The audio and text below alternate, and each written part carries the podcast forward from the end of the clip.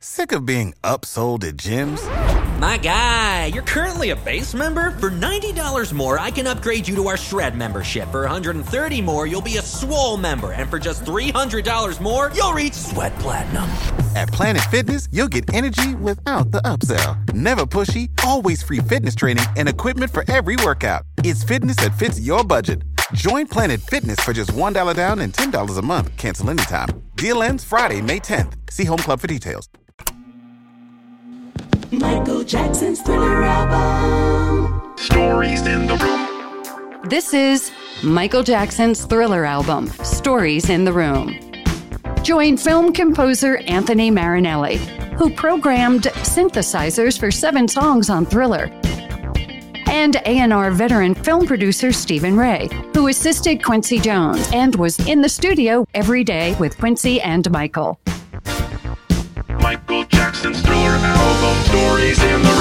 I'm Anthony Marinelli with my longtime close friend and co host, Stephen Ray, bringing you the real stories directly from the talented people in the room with us during the making of Thriller, the greatest selling album of all time. Let's welcome and share stories with loved recording and mix engineer Matt Forger. His vast resume is highlighted by a long, important relationship with legendary engineer Bruce Swedien and iconic producer Quincy Jones. His wide ranging album work with Michael began on Thriller and continued through everything else involving Michael. In this segment, Matt describes how everyone in the room working on Thriller were all grooving together with the flow of the song, as if they were thinking with one mind. Matt also reminds us how well prepared Michael was.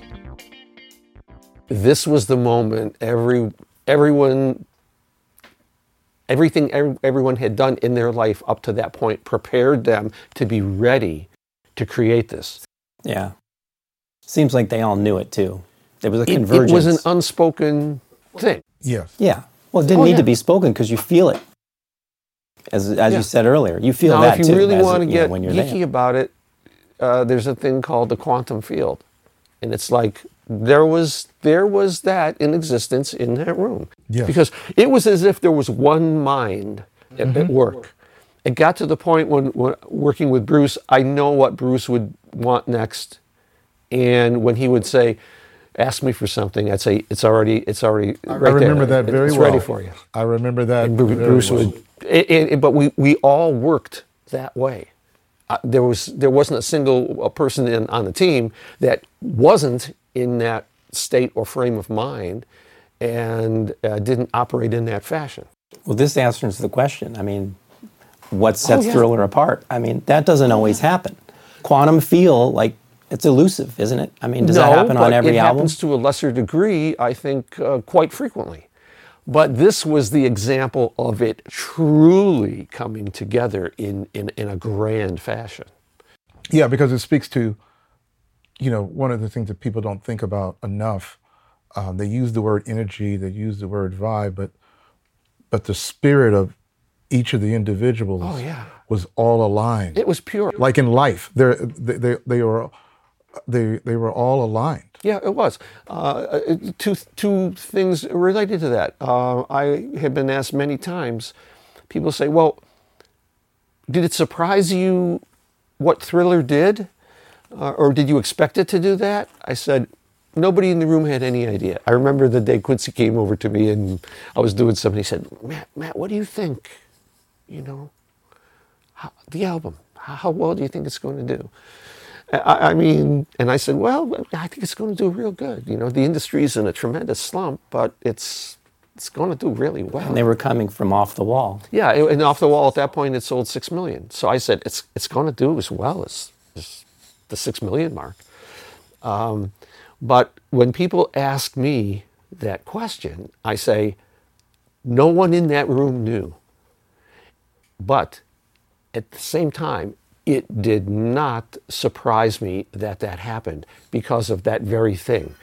That vibe in the room, the only time in my life it's there's been that state of mind in a room working with people uh, at a high level and the synchronicity of everyone's thoughts and everyone's actions just melding into into moving this forward. Uh, Quincy uh, is famous, and you know this this one very well from We Are the World. he put the sign uh, up outside the recording studio. Uh, when you enter, you leave your ego at the door. Now, Quincy was saying that before Long before. before, long before we are the world. But that was the understanding when you walked into that room. There wasn't any ego in that room. There was the music, and the music was central to everything. And that was the amazing thing because I watched over the course of all the records that I worked on with Quincy, I watched some amazing musicians come into the room.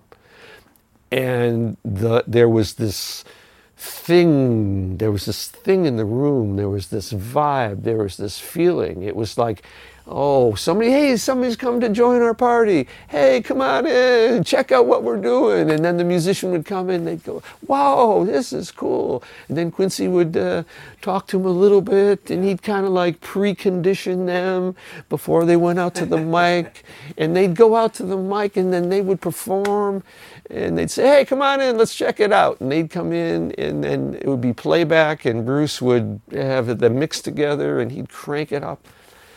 And I cannot tell you the number of times whoever the musician was would just be standing there listening to the, the just the beauty of the sound, and he'd go, "Wow, I did that.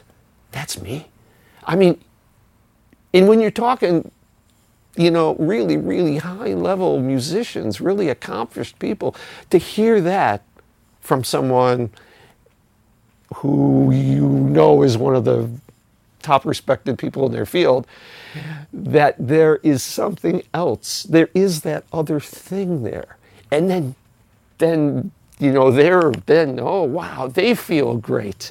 And then everybody's feeling just great because it's like, wow, we're one step closer to, to that completion, which you know can be elusive because sometimes uh, a lot of long hours, a lot, a lot of effort, a lot of attention to detail, and that's the stuff that while I came into the situation understanding and knowing it, that was like amplified ten thousand times. Uh, you know, you talk about what I learned every day. We were seeing it and feeling it. I was it's like it's just it. all in front of you. Like no, I wasn't a fly on the wall. Right, right, exactly. I wa- I was the part of the air that everybody was breathing in the room because that's what we all were doing. We all were kind of breathing and, and, and, and feeling the, the, the, the, the breath of the song, the life of the song.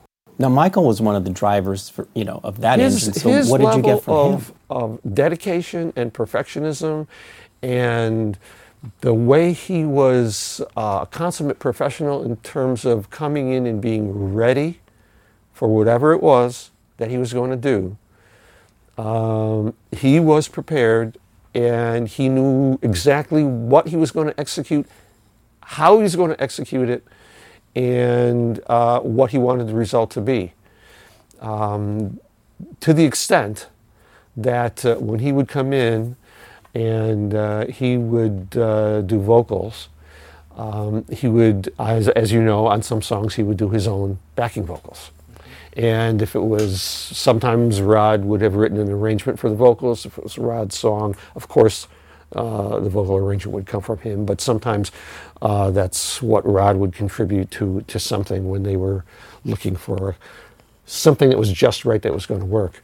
When uh, Michael came in and he knew the song cold, like Billie Jean or Beat It or Starting Something, um, he would walk in and he would get to the microphone and he would sing.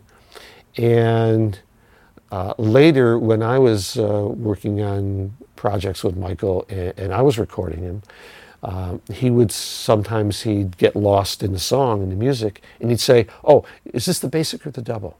And I'd say, "Uh, "It's it's a double, Michael." He'd say, "Oh, okay, right."